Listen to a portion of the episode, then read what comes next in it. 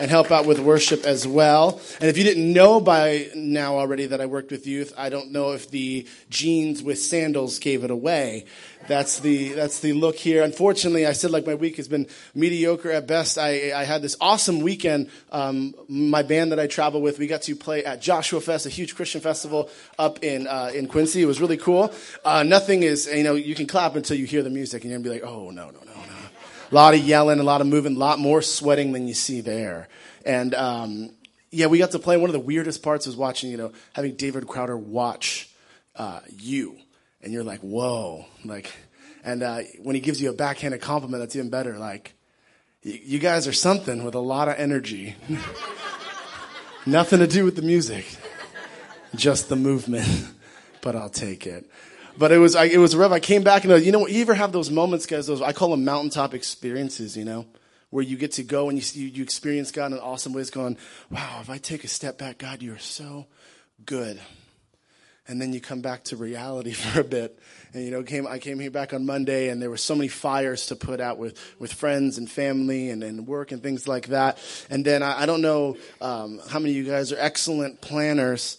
Um, but I, I, I, like to think of myself as one. I juggle lots of things. I, I have a lovely wife and a family that we have together. I have uh, this awesome job and this awesome ministry to do. I travel with my band, and then uh, on top of that, I still have time for a social life, which is amazing. And uh, I, to, I feel like I could juggle those things pretty well. But for some reason, I don't know what I was thinking when I was asked to speak. I said, "Yeah, I think I, I, I want to do it." And then I scheduled our ASM Boys Night, a 24 hour straight boys' night, which led to the reason why I'm wearing sandals, because we decided, hey, let's not just just sit around and and let's let's just do Bible studies and sing kumbaya. They decided at some point that we had an inflatable jolly jump to just wrestle in it. And I was kind of like, I don't know, it's kind of hot, and uh, I don't move that much, not very swift but I have the low center of gravity, so I think I might fare well until someone said something along the lines of, What are you scared of? Which what I heard was, You won't. And then what I really felt like was that you need to do this for the glory of God. so I got in there, and needless to say, someone, I won't name names, Joel, ripped my toenail off and I have no toenail, and it won't stop bleeding. It's pretty uh, painful, and I'm not allowed to wear shoes, so it hurts. But my, my week was, it's rough, you know? And you know what's funny is, I look back literally a week ago today, I was in this Christian festival thinking, wow, God, you're so good. But then I come the last night or the night before, and I ask, why God? and it's crazy how quick a week can go. We're in this series called A Reason for Hope. I thought it was such an awesome thing that Carrie has done with our church that we had about three weeks ago. You guys write on the back of connection cards questions that you had. And we have the scripture up here that it's based off of. John's going to pull that up there. And it was a scripture in First Peter about this reason for hope and why we're called to answer these questions. And um, one of the things that were really hard is reading these, these questions. And uh, at first reading them, I thought, oh man, now I know why he asked me to speak. Then I realized that a lot of the questions that were asked in this pile were questions that at the heart of it I've asked. But in 1 Peter chapter 3 verse 15 it says but in your heart set apart Christ as Lord always be prepared to give an answer. My favorite part about that verse as we've been reading it is I love almost like I love a, I love a good loophole, you know? And uh, I, am I'm, I'm the kind of guy that, uh, with my parents, my parents would be the ones to say as a teenager, I never, ever lied to my parents. I lied by omission. They never asked me that exact question. I just didn't tell them the truth. And I like how this one always be prepared to give an answer. It doesn't say the right answer, but it says an answer. So bear with me. It's my loophole here today. No, but it says always be prepared to give an answer to everyone who asks you to give the reason for the hope that you have. That word hope has been just like a huge word in my life lately. Hope. But do this with gentleness and respect. So I was reading these cards, and uh, there were so many questions to go through. And uh, as I'm reading them, I'm sitting there, and my heart was really breaking. Not just because, obviously, some of the questions you could see that there's hurt behind these questions But the overall theme of all the questions and what we're going to tackle today that they can be lumped together in. And I want to make it clear it's not to say that your question wasn't in, was invalid. Um, it wasn't to say that it wasn't uh, correct, that it just, it just all the same answer. But ultimately, it boiled down to the question of why does God let bad things happen to good people? And I know not only have I heard that question many times, but I've asked that question many times. There's so many bad things that happen that my first response is, Why God?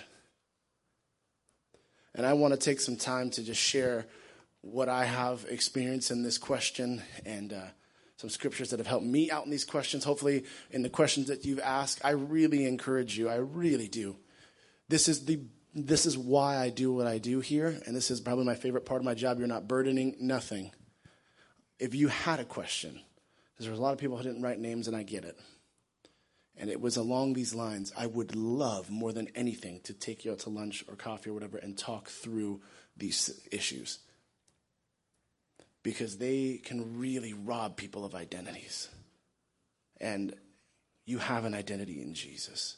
Amen. So, but first, can we give credit where credit's due? Let's pray, church. Lord Jesus, thank you for this time that we have together. God, I just pray that as we tackle this, this heavy, heavy question that at some point in some way we've all asked, Lord, that you speak and that your spirit leads and that, God, that you are, you're present and that we just become more aware of that presence and that we recognize that in our, our darkest circumstance, in the toughest of questions and all those things, that you were truly high above it all.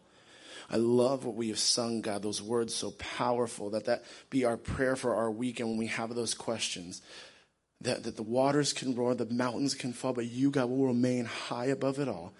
The kingdoms can rage, nations may shake, but you, God, sit high above the drama, the pain, the, the tragedy. You're on the throne. So, God, we lift you up. We ask this in your blessed and holy name. Amen. This debatably has to be one of the toughest, toughest topics. And uh, I'm going to cut to the chase. Um, essentially, there's going to be these four kind of points that I, I want to make onto why uh, I make this point. Uh, another little plug here is um, the the Ravi Zacharias thing that we're going to be talking about that Carrie made an announcement of is a phenomenal thing to be a part of, and he actually tackles this question probably a thousand times better than I do. Um, but this is something that's really helped me out, and uh, uh, I literally was going to share. Me and Carrie were talking earlier. One of the things he said that's awesome is behind every question is a questioner, and we got to remember that the person asking um, has an identity, has feelings, has hurts, has a reason for that. The same reason where we have to respond for the reason for hope. They're asking for a response because they feel like they don't have hope. They feel hopeless. That's why we ask questions, it's the confusion. But essentially, this is the, the kind of answer here. I would answer the question when someone would ask me, why do bad things happen to good people? And instead, I would kind of challenge them. I would say, why would good things happen to anybody? It doesn't make sense to me. I know you think that doesn't make sense. What do you mean that we don't have good things in our lives? That God doesn't bless us? That's not what I'm saying. But I want to point out in this in, in these points, the first point being, how can you expect something of something that's incapable? So actually, I have uh, one of these cool things that we love doing at ASM is we have this tradition that the first 15 minutes of our ASM gatherings are community, and that's just talking with the people you haven't seen in basically two days, but it feels like an eternity, and. Uh, we, we do different things, and uh, we go through these fads, you know, in, in ASM, because these kids, they're just, next one week it's this, next week we're not about that. First week it's like, oh my gosh, next week it's ill. And we're like, I don't know, I can't keep up with it, you know. I remember one week, the kids, I don't know what happened, but there was a solid week where the kids were like, Crocs are cool.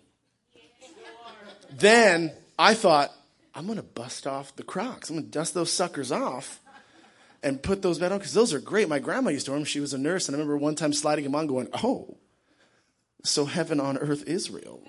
You walk on clouds. I remember busting one of those out with my friends, and I was like, oh, what's that? Just a Croc, you know, no big deal.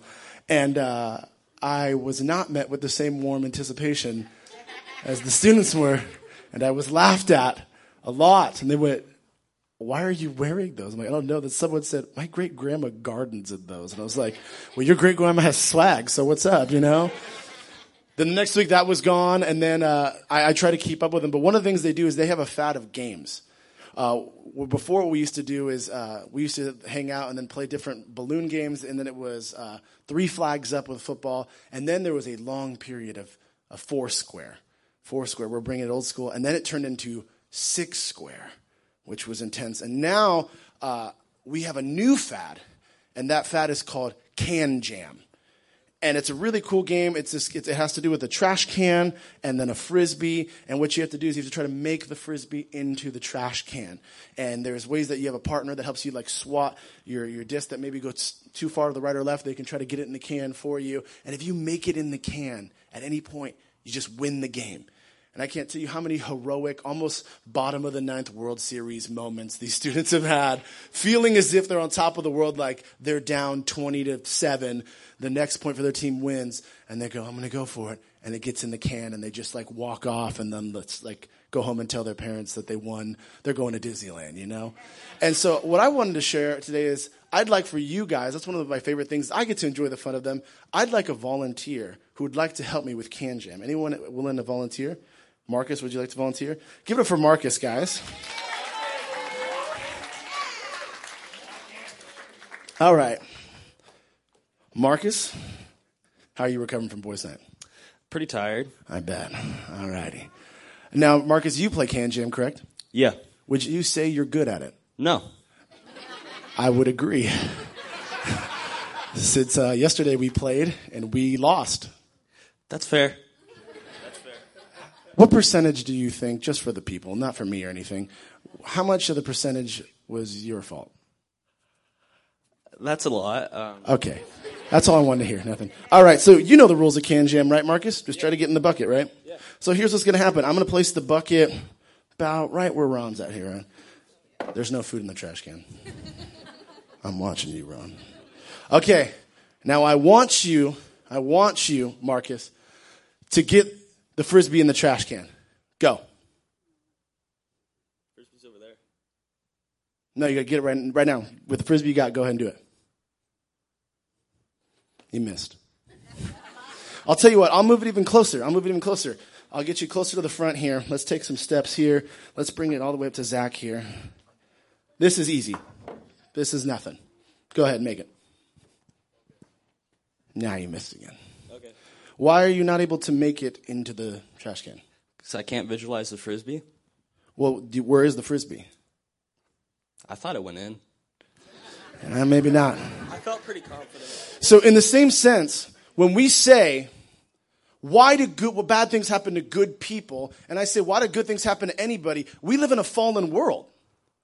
It's broken. It's sinful. Any, any piece of good that you've ever seen in your life is evidence that there is a God. Because if we come into the game and there's not even a frisbee to play, what's the point? You'll never make it in. In order to even have a chance at winning, you would actually need to get the frisbee in hand and place it over to Marcus. Marcus, this is real close. Pressure's on, man. I'll tell you what, dude grace abounds. now try to make it in. There you go. You win KanJam. Give it up for Marcus, guys. Thank you so much. I feel proud. I feel proud. How do we expect in any situation that we could even have anything good if we don't even have the frisbee? Without God, the game's over. So when I ask, when people ask me, why do the bad things happen to these good people? The first thing is, why would anything good happen? Think about it. We selfishly sin. Our selfishness and our pride breaks the bond with God. And he constantly chases after us, constantly giving us chance after chance after chance, constantly placing the frisbee in our hand when we've kind of thrown the game away and said, I don't want to play, I just want to say I won and, and just not do anything. And sometimes we'll even sit there and throw an imaginary frisbee and go, I don't get why it's not going in. Well, there's not there. And it's hard to hear because we think, it doesn't make any sense. So the first thing is that the world is terrible. And if we're real honest with ourselves, we're terrible. I know that's really taboo, but I mean, I'll be the first to tell you I'm a bad person. I may act as much as I can like Christ, but I also recognize in my heart, maybe not acted out, but even like scripture says, once I've thought these things and felt them in my heart, I've already sinned.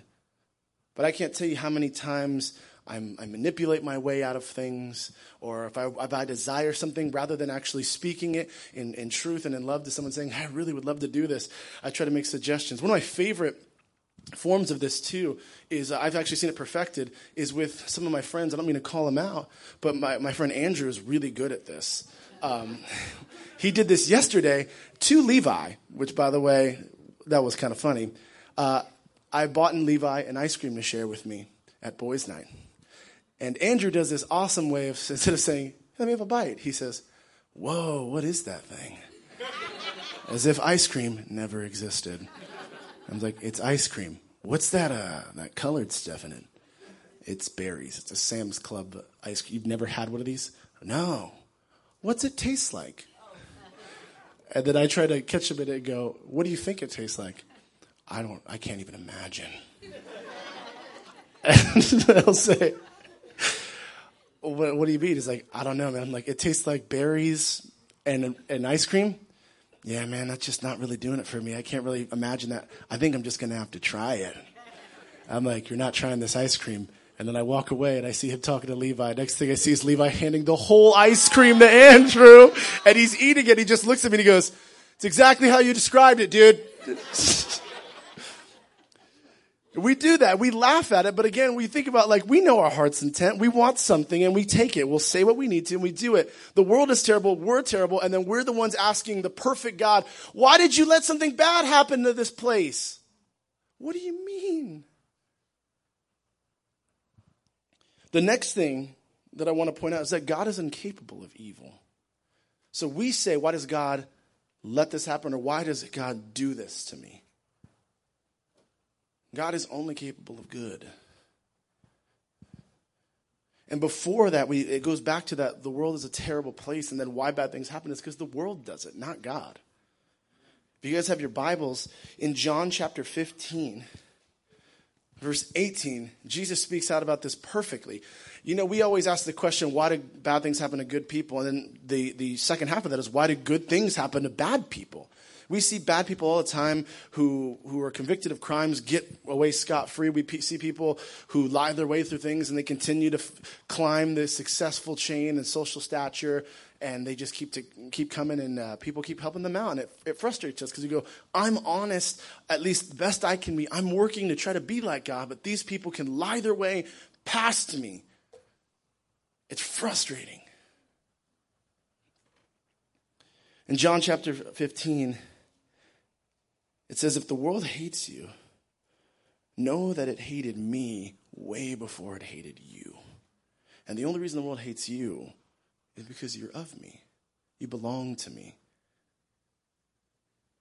And it really, it really shows. You, you guys can see the one people that we see that are just so of the world, they just become celebrities. Anyone that just says the right words, sides with the right things, it works. It's almost more apparent sometimes with students. You know, sometimes if I'm really just trying to, people say like, how are you able to connect with so many students? They're kind of easy now nowadays, especially ones of the world. I just walk up and I'm like, hey, what's going on? Netflix, Justin Bieber, and Nicki Minaj, and they're like, he's cool.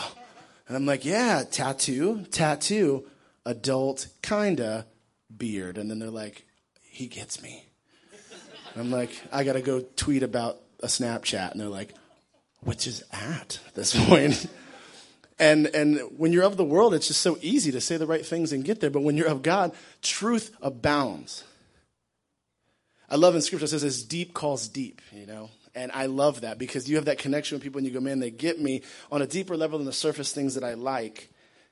That's why the world hates us because we we don't live two dimensionally, as I like to call it. I have my best friend Ozzy. We we always have this conversation of sometimes when things are going wrong, we think, is this a two dimensional problem or is this a three dimensional problem? And we mean that in the sense of like, is this just a surface level flat thing that is actually going to affect us, or is this actually a three dimensional thing? There's a greater purpose to it, that God has a greater plan in it, and are we not seeing that? But God being incapable of evil as well is a huge, huge part. In Romans chapter 8, verse 28, it says, And we know that for those who love God, and that all things work together for good for those who are called according to his purpose. So the world's terrible, we're terrible. That God is incapable of evil. But now that doesn't really help us understand things that were done to us.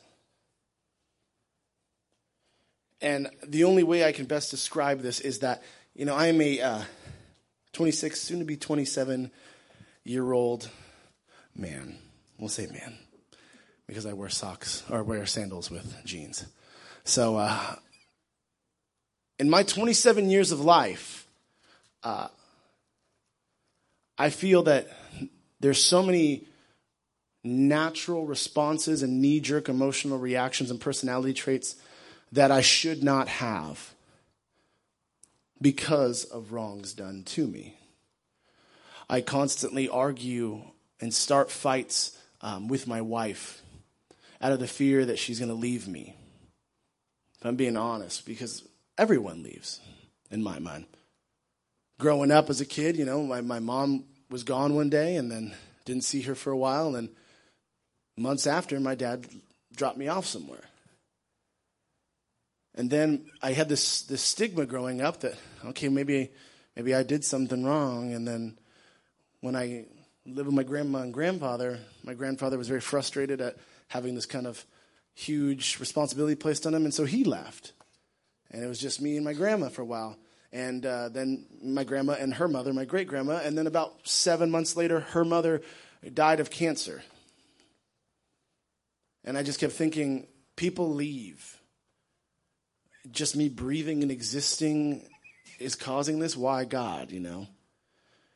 You go down the list, and I know that there's people in here that have been there, and I've definitely been there, of the, of the abuse, physical, the verbal, the abandonment, the choices that people make that inflict upon you, and you constantly look yourself in the mirror and ask, why? Why me? Is it something about my face? Is it something about the way I talk? Is it something the way I did? You try to validate and bring logic to something, and then when you finally come to know God, who restores hope and heals the broken, you're left with this huge question mark of so, what about all that stuff?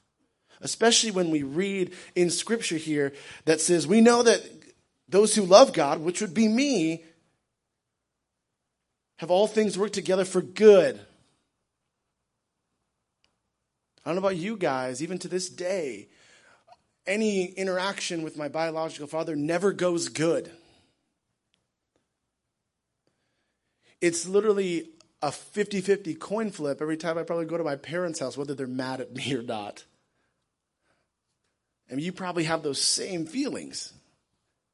Some days may be great, and then other days you don't want to get out of bed because of things done to you, and you go, I don't understand that. Explain that, Joseph. None of this was my choice. People just did things to me, and now I'm here stuck with the consequence. In the same line of that question, behind every question is a questionnaire. Behind every hurt that was done to us is a hurt person. It was so hard for me to become an adult, and I kept holding on to grudges and holding on to pain of what people did, and it really opened my eyes to start to see the hurt of my own family. I went through high school not being able to forgive my mom and holding this ridiculous grudge as she relentlessly tried and tried to provide for me. But it was like there was never enough. And sometimes we do that to people. Once, it's, it's not a three strike rule, it's like one strike, you're out, game's over, you're banned from the league. And that's not God. But it doesn't really answer why. The, the, the hardest thing that I've come to know is in my life, that hurt that was caused to me is what it would take for me to know Him. Because you see, when you're fatherless, heavenly father sounds so great. When you feel like nobody cares that you're alive on the day you were born, it feels good to know that He gives you a church family or a community or just a relationship with Him to feel like you matter. And I would have never known that unless those things happened. I think back in the story of the rich young ruler who says he had everything and he says, I follow all the commands, I do all the right things, God. And he even feels incomplete. So what must I do to enter into God's kingdom? And he says, You haven't done one thing, give up everything. And it says, Well, he had so much and he just leaves. And, and we talked about this even in youth recently that Jesus speaks about how hard it is for the rich to get in heaven, not because they're rich, but because they don't see a need. They don't see that they need saving. And if you don't feel like you need saving, what's the point of a savior? And that's a huge part in my life is the pain that I felt has helped me understand my need for a God.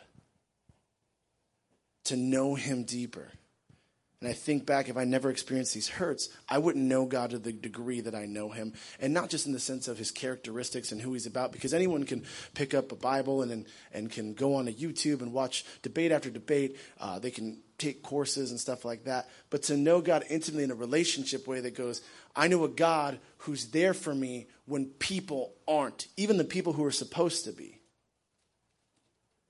That is transformative that's three dimensional.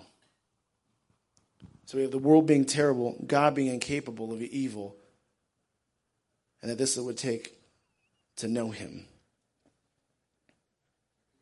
The last thing that I have is the redeeming of our past.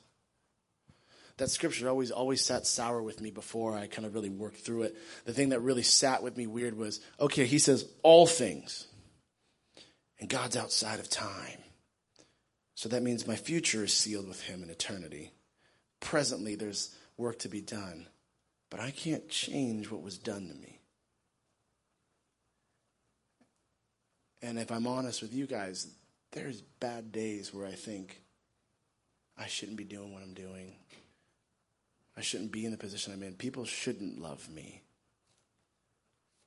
for what was done to me or things that I've done. And it's hard to see how God can redeem a past. One of my favorite scriptures we talked about actually at summer camp was in John chapter 9, in verse 1 through 41. It says, As he passes by, he saw a man blind from birth, something he couldn't help. And his disciples asked him, Rabbi, who sinned that this man or his parents? That he was born blind. Something he couldn't help, something that was done to him. And they are looking for blame within these people. And Jesus answered, It was not that this man sinned or his parents, but that the works of God might be displayed in him. We must work the works of him who sent me while it is day. Night is coming when no one can work. And as long as I'm in the world, I am the light of the world. That brings so much peace to my soul. That the things that you've had happen in your past are not blemishes, but displays of God working. There's no need for finger pointing anymore, other than vulnerability and extension to let God work and to share that. And I love that scripture after that night is coming. We look at our world today and it needs a Savior more than ever. Amen. And here we are, and him saying, I'm the light of the world as long as I'm in it. And we know, as it says in Scripture in Corinthians, that we know where the Spirit of the Lord is, and he dwells with those who believe in him. And in that dwelling also dwells freedom. And in the oppressed, fear driven, sin slave world, they need freedom. Amen. And the fact that God can redeem our past by saying, we can relate with these people because the, the hurt has been done with us. We can display it as a work of God rather than a finger pointing contest or as an excuse and say, you don't have to live in fear. You don't have to live in excuse. You don't have to live, in the words I like to say, you don't have to survive in this world. God died so that we can thrive. I loved a couple weeks ago when Greg England talked about thin places, those thin margins between here and heaven. And I thought about in my life after I heard him speak, I was driving home, I was just trying to count my thin places. I remember thinking one of the thinnest places was the day I married my wife.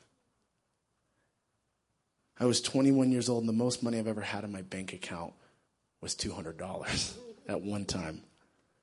And that was usually after bills came out and stuff. But to be 21 and save enough money and eat enough ramen to stand across from somebody who knows all my flaws, who knows how much things hurt me,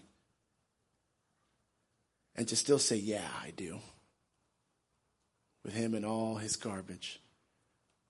And as my mom used to say, you know, we, we gave advice to each other. My, her, her parents gave advice to me, and mine gave to her. And uh, it was funny because I thought mine was hilarious. Her my advice was learn a different way to say the word no, because she doesn't like that word.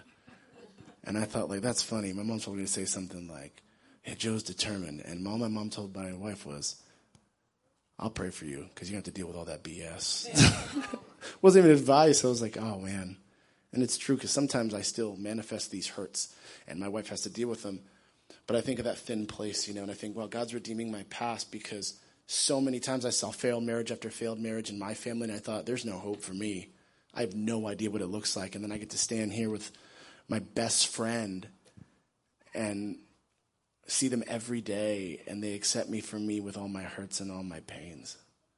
What a thin place God's redeeming. I think about when I was a, became a Christian in high school, the first thing my mom told me was to get out, and that I was better than her, and I didn't. She didn't want me in her house. And I can't tell you over the years how many times my wife and I have housed students whose parents just didn't want them anymore. And then to hear those kids go off and do missions trips and hear those kids get into ministry, to see those kids go to college. Or like the blessing is now we're kind of getting that old. We're that old of a youth couple. Now 27 is not old to you guys, but 27 in youth years is basically 50. And so we're seeing them get married. Kids who've been abused in so many ways, physically, inappropriately. Who can understand what true love is? What a thin place. If that is not redemption, I don't know what is. But also, I just love this here Romans 5, chapter th- verse 3 through 5. It says, More than this, we rejoice in our sufferings. What? I want to read it again. More than this, we rejoice in our sufferings because why? knowing that suffering produces endurance. If you're suffered and you're here, that's half the battle. The other half is staying here, fighting the good fight. We have an endurance. And in that endurance, it says that endurance produces character. The question is do we let it produce the wrong character or the right character that displays God's work. And then it says that character produces hope. The reason for this hope, the reason for this suffering, is the same reason for hope. It is needed so that others can come to know God in a deeper way. And it says that hope does not put us to shame because God's love has been poured into our hearts through the Holy Spirit who has been given to us. Friends, I can't tell you the first time it clicked to me how much joy I felt. It was almost like the first time I encountered Jesus in a real way. And that was when I remember sitting across from a young student, his name was Austin. And I remember sitting across from Austin as he poured out his life story. And, and I remember in a bizarre way, he had so much hurt and so much question, so much anger, so much depression, so much sadness, so much hate for himself. So much so that as he was talking, and I would try to cut him off to speak, and it, the emotions were just too strong. That at one point, I did what my mother always does when she's angry. She starts just naming off children and dogs' names when she's trying to call your name. I was Joseph Austin, I said my own name. Because so much of his hurt was exactly what I'd went through. And he says, What do you know about this? Everyone I sit down with, my mom makes me sit down with, they don't get it. And I remember just saying, man, that sucks. And for some reason, that broke his heart. He said, I felt like so much with people trying to fix me and no one understood. I said, dude, that's what I said. What had happened to me is why. This sucks. And then I just told him how I lived my life after that, how God was displayed in my life. It changed his life. Austin was, was adopted and was assaulted by his adopted father and went to jail for it. And before I left that ministry, Austin was able to go visit his father in jail and say, I love you and I forgive you. And he still works with hurts every day, but every time I see that kid and every time I see him, even in his mistakes, I think God is redeeming. And then I also think about I'll never, ever have that conversation and get to see God's work in other people's lives if I don't understand that that thing was allowed to happen. God didn't do it, He allowed it to happen in a terrible world so that He could have a closer relationship with me and I could depend on Him more and also understand Him more. And then in so cross paths with this person that I could speak truth into their life and just relate with them and then just say, You're not alone. And just be a small example, a KanJam example of who Jesus is in my life and to see that that may stray someone from walking the same hurts as me, that is redemption. That is future, present, and past. That's the hope of the world. And frees me so much is why I do what I do now. If I could do that for one person, what's stopping me from doing it for hundreds of people? And if you need a reason for hope today, that there's people that you may have at your work and your families that you just walk by, have a conversation with at at any old place. And you may be the only representation of Jesus that they ever see in their life. The only image of true hope, never failing hope, amazing, scandalous grace, love that is so deep that they couldn't even fathom it. That if they if they were offered that from any person, they would foam at the mouth and give everything they have, but it's offered for free. And we hide it because of hurts, the fears of what are going to happen. Fear is the greatest greatest tool that the enemy uses because it stops us from doing things, especially the fear of failing and the fear of, of what could happen to us out of that hurt. When reality, it's the greatest educator. I wear the emotional and, and even physical scars that were done to me as a reminder of I have a great understanding and education of what this world has to offer, and it's not good. But in my heart, I know I was offered grace, and I'm so thankful that I wake up every day and I get to accept it. I want to pray for us, and as we close out, I want us to take the time to to sing that last song again. That there's victory in God's presence and his peace. And if we proclaim that victory with our, with our mouths, it is there. There's something about speaking it out, understanding it, saying it out loud that helps us to bring this great understanding, that thin place, that redemption of it all. to know even in our weakest moments, God was high above it all. Amen. Lord Jesus, we thank you so much for this time that we have together.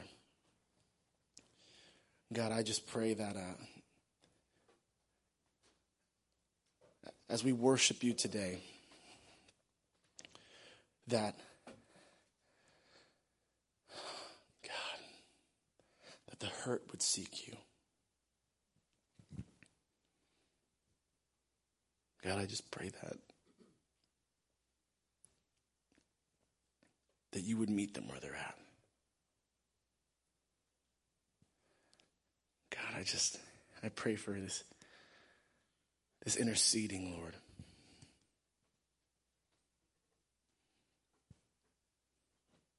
God, I pray that we see you high above our circumstance and our pain.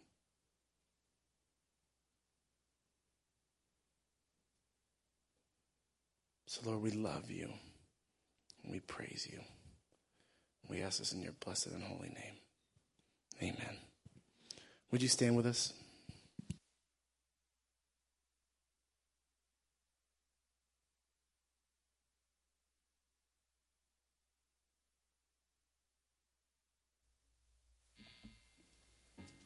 Mm.